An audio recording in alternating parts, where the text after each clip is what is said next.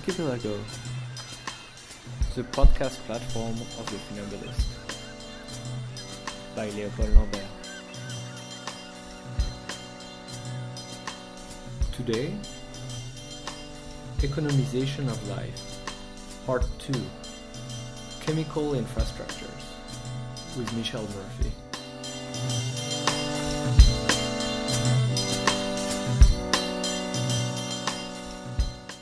Beginning of Part 2 I wanted to talk about the other book that you wrote that's called uh, the sick the sick building syndrome, um, and uh, and maybe acknowledge the fact that um, so far we've been talking talking of biopolitics and uh, and and um, and uh, what it takes as a subject as something that we would uh, commonly say inside the body. I mean, in a Mhm. kind of very uh, Euclidean, uh, Euclidean uh, way of, of reading things. It's like there's an outside the body and there's Mhm. an inside the body. So here we're gonna take we're gonna take an approach that's a little bit more uh, topological, to use a word that you affectionate, um, and and try to see how this how life is not just something in the inside, but it's it's much more intricate in in terms of uh, how things. Uh, uh, penetrates with their with the material assemblage that the body is, Mhm. and in particular, the, uh, we were talking about atmospheres before. So, in particular, uh, what we breathe, for example, and and and uh, maybe talking about uh, something that you call chemical infrastructures uh, in another paper that's called uh, Life Unlimited: Feminism, Bioscience, and Race. Oh, that's the the collection's called that. Oh, I'm it's sorry. It's called uh, Distributed Reproduction in Chemical Infrastructures. Uh, That's yeah, okay. I'm sorry. That that will be well put in the in the bibliography. Uh, and maybe just to quote you on, on the definition of chemical infrastructure, uh, and here I quote again. Uh, by chemical infrastructures, I mean the spatial and temporal distribution of industrially produced chemicals as they are produced and consumed, and as they become mobile in the atmosphere, settle into landscape, landscape, sorry, travel in waterways, leach from commodities, are regulated or not by states, monitored by experts, engineered by industries, absorbed by bodies, metabolized physiologically, and as they as they bioaccumulate in food changes, break down over time, or persist. So I think we're very much in this notion of atmosphere, uh, obviously not not simply as an aerial way as we usually understand it in terms of atmosphere, but really uh, the ensemble of of environing matter that interacts with what we call our body and and that uh, uh, has uh, incidence on what we call life and uh, simultaneously in, in in what we would call toxicity and, and, and non-toxicity.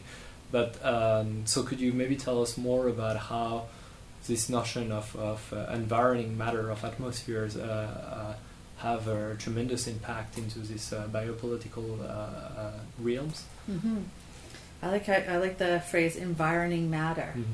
That's a nice way to, to put it.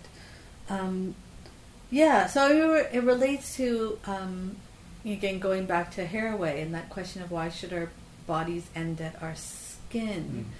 Um, you know, we could also think about um, all the work right now asking us to think about ourselves as living in the Anthropocene Mm. and living in the moment of in which the substance of all living things is chemically or molecularly altered by the accumulated force of human activity. Um, and so uh, this line of my work is really interested in what you call we could call chemical politics, and um, kind of trying to challenge or provide other kind of narratives or other ways of thinking about the ubiquity of chemical exposure um, as part of the built world. Um, so the kind of ways that we have in toxicology to apprehend chemical exposures is very narrow. So toxicology really gives us tools to look at one chemical at the at a time, and how that chemical predicted predictably and regularly alters particular bodies, right? Bodies of, let's say, humans or mice or fish, right? So usually it's species specific. And how they and how then the, that regular, predictable effect is um, modulated by dose. So that's what kind of toxicology uh, does. You know, that is a kind of thing. Um, you know, to- that version of toxicology was invented in the early 20th century. It's basically like putting a mouse or a bunch of mice in a box and putting different amounts of a chemical in it, like lead, and then looking for a predictable response in the mouse body that happens at different levels of lead. And it's that really, it's like a really archaic science, Mhm. right? It's it's forms of investigation are very constrained, and they're very constrained because um, there's incredible pressure by industry to keep the terms of toxicology constrained. Um, and so we have these really narrow ways that are acceptable um, to regulate or to study um, normatively uh, the world of chemicals that we live in. Mhm. And um, so this work on chemical infrastructures is, is saying, well, actually, chemical flows, chemical exposures, even though they're incredibly variant, like chemicals might weak, uh, wink out of existence, they have all sorts of different half lives and different uh, processes of breakdown. Um, they're still infrastructurally part of our world, and we can actually study those chemical infrastructures and tell stories about them and and kind of look at how uh, life is made possible or thwarted um, or injured or violated in those chemical infrastructures that we live Mhm. in. And maybe before even starting uh, really addressing the notion of to- toxicopolitics, uh, Mhm. we, we can even look at toxicity in a in a completely non intentional intentional way to begin with. And um, when we talk about that, it immediately makes me think of their uh, Spinoza's letters to Blyenbergh and how he explains how. Uh, uh, if if God tells to Adam, uh, which is obviously not to say that uh, Spinoza was a creationist, but uh, when when God says to Adam, "Don't eat this apple," what Spinoza says is that it doesn't mean the apple is evil. It means the apple is bad. You you will you will you will have uh, an indigestion or something. You and and and so I mean uh, De- Deleuze helps us to to read this text in particular uh, in saying in how what it means is the parts, the material parts of the apples do not compose well with the material parts of Adam's body. And that's this encounter that we call toxicity, which is Mm. the, the, the non, the non, uh, uh, uh, it's a, it's a relationship between two bodies that is detrimental to both. Mm-hmm. And and so that being said, our bodies are simil- are uh, continuously encountering mat- material uh, uh, uh, around us, so s- surrounding matter, and that's a that's a not yet political thing.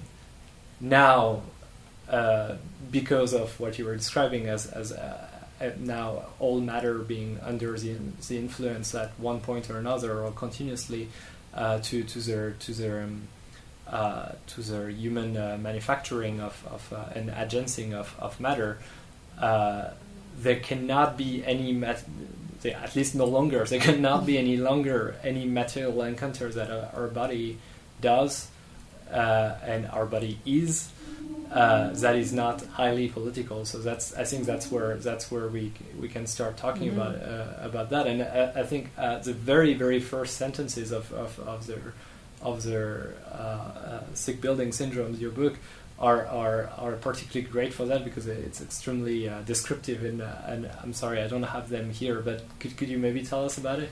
Yeah, so the, I mean, the, what you're talking about, you know, this encounter is exactly what I was trying to explore in this book on sick building syndrome, which is, you could say, the kind of encounter between bodies and buildings in which they materialize one another. Um, and uh, and in particular, sick with why sick building syndrome was uh, a good place to think about this is that sick you know sick building syndrome was uh, you know really a struggle um, by workers to say that um, there are low level chemical ex- exposures that happen ubiquitously.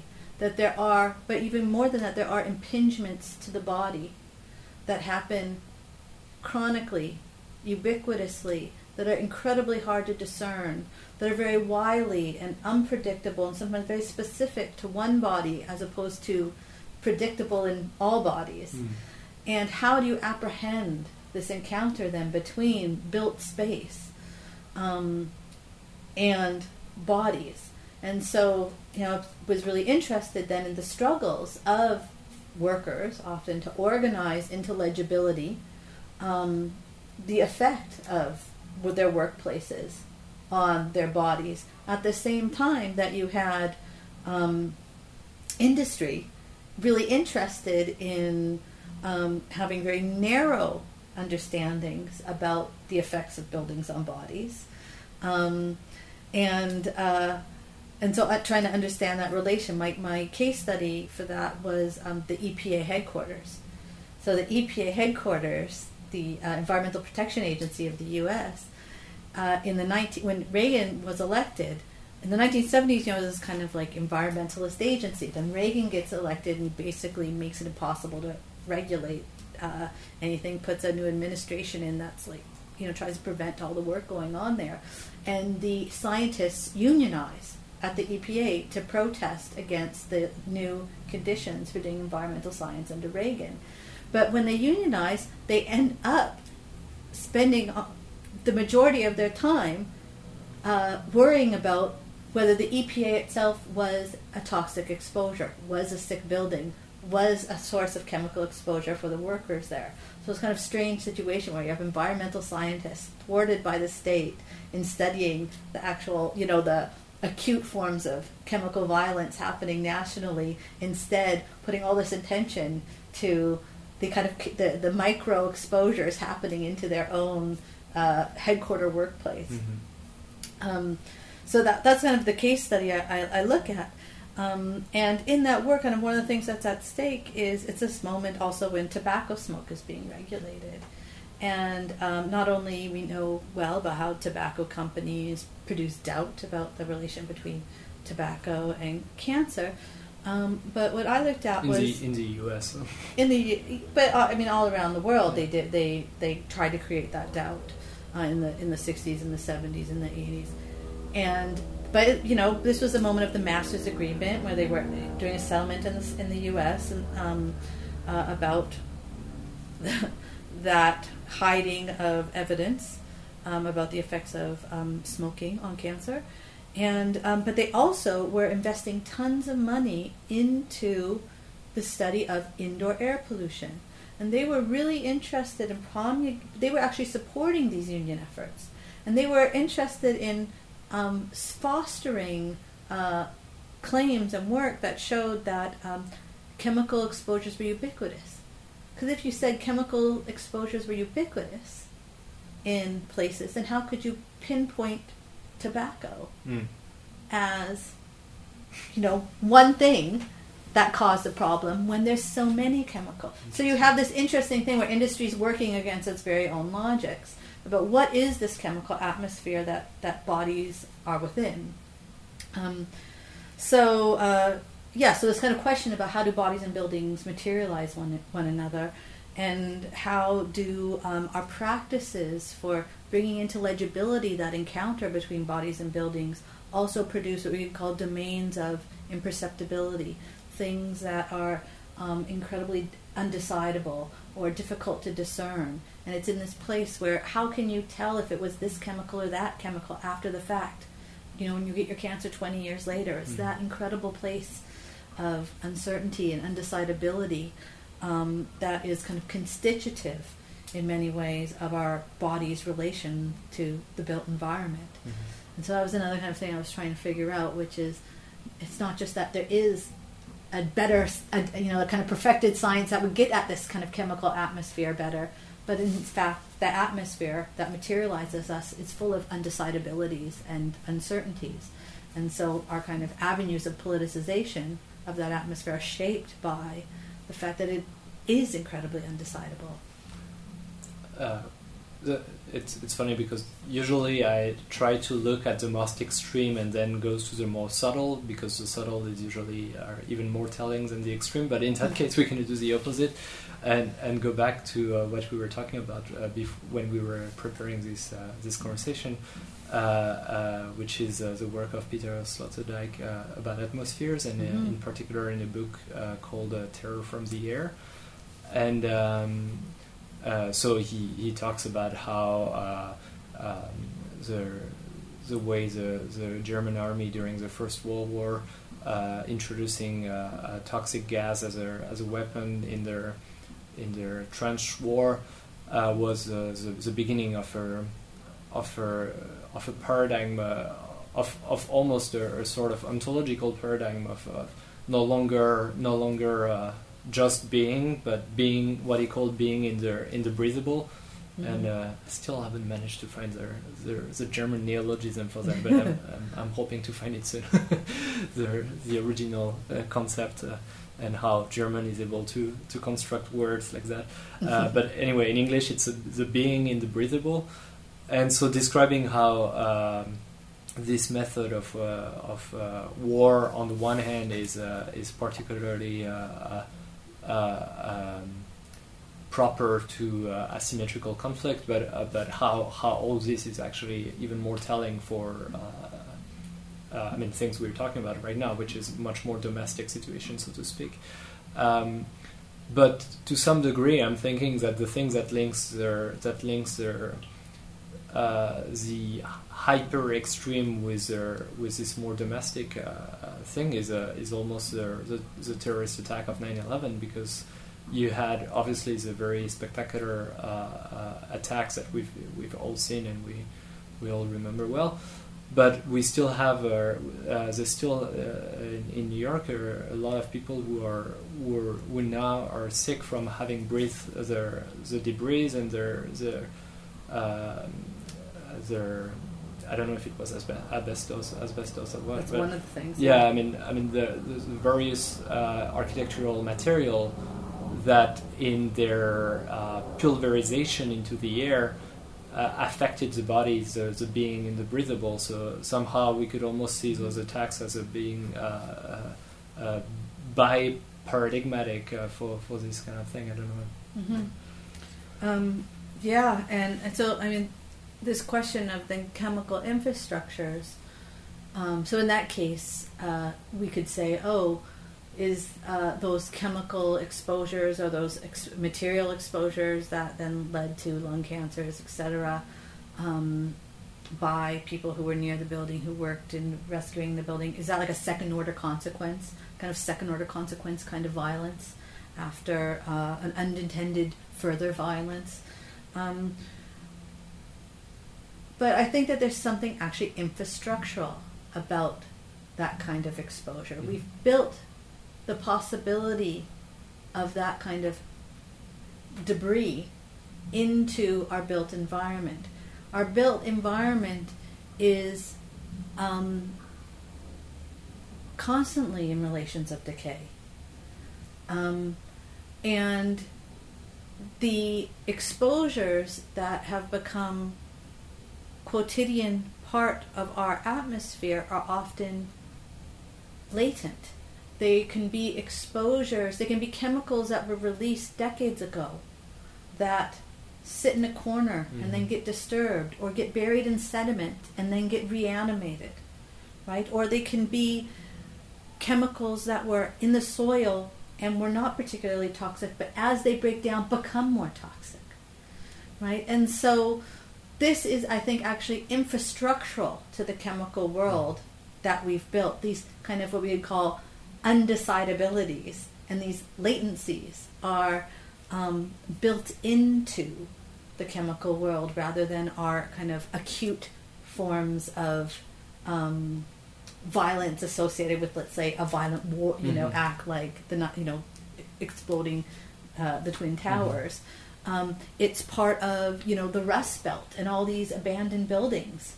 Um, is part of the decay of housing. It's part of FEMA trailers that were distributed after Katrina. Um, you know, it's part of the global trade in toxic waste.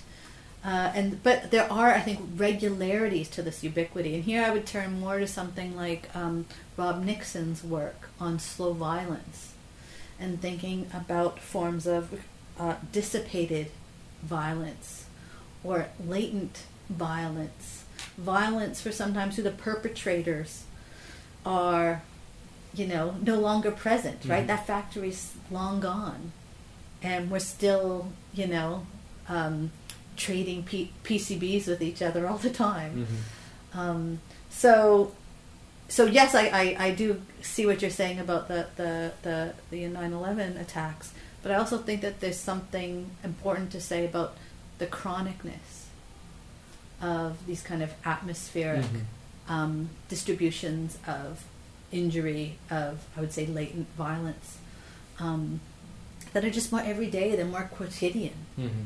Um, and and to, maybe to re-insist to the almost to the risk of being uh, of appearing obsessional that uh, uh, going going back to this very simple example Spinozist example of, Mhm. of, the, of the apple is like what I was saying is that it's not that the apple is evil it's the apple is bad. And meaning we're not talking about a sort of moral system here. We're not saying there are things that are essentially toxic. We are saying there are things that are toxic to uh, living beings or, or or human beings. And I'm saying that I'm saying that with the idea that um, we should organize uh, something like the the, the ecological struggle within this understanding and not with some kind of slogan such as "Save the planet, save the planet," because the planet doesn't need to be saved. The planet is doing all right. It's uh, what's what's needs what needs to be struggled for is is uh, precisely the things that are being affected by by this uh, pollution or toxicity or however we we're calling it, which are uh, which are living beings to to begin with, but. Um, I, I almost feel there's a lack of understanding of this kind of thing within the, the ecological struggle. I mean, depends where we are, obviously. Well, yeah, um, it's interesting that, that you said have a, couple of thoughts there. One, we could go back to to Terror from the Air and Sloterdijk book, and think about okay, yes, the book opens with the example of gas attacks in the early 20th century, but um, you know, I think there's this other interesting, larger claim um, that's also epistemological, so that the 20th century becomes this era of trying to understand the relations that contain us, right? And these relations can be cultural relations, right? They can be economic relations. They could be ecological relations. That we've kind of populated the world with all sorts of relational aggregate figurations of life Mhm. ecology, economy, culture, sociality, you know, and we come up with new ways all the time of trying to like uh, intervene in the in this uh, you know ontology of the relational figures that we that we live through. Um, and so ecology is, is an important one. So with the Techno Science Salon, um, not this year, but the year before, we spent the whole year thinking about the figure of ecology as a relational figure. As a relational figure, it's um, in in ecological science. It's very much um, you know closed con- you know closed container systems theory, a kind of cybernetic flow kind of way of you know thinking about ecology. Um, and how can we then even reimagine? Like, why do we think we know what ecology is? Again, going to that same question about reproduction.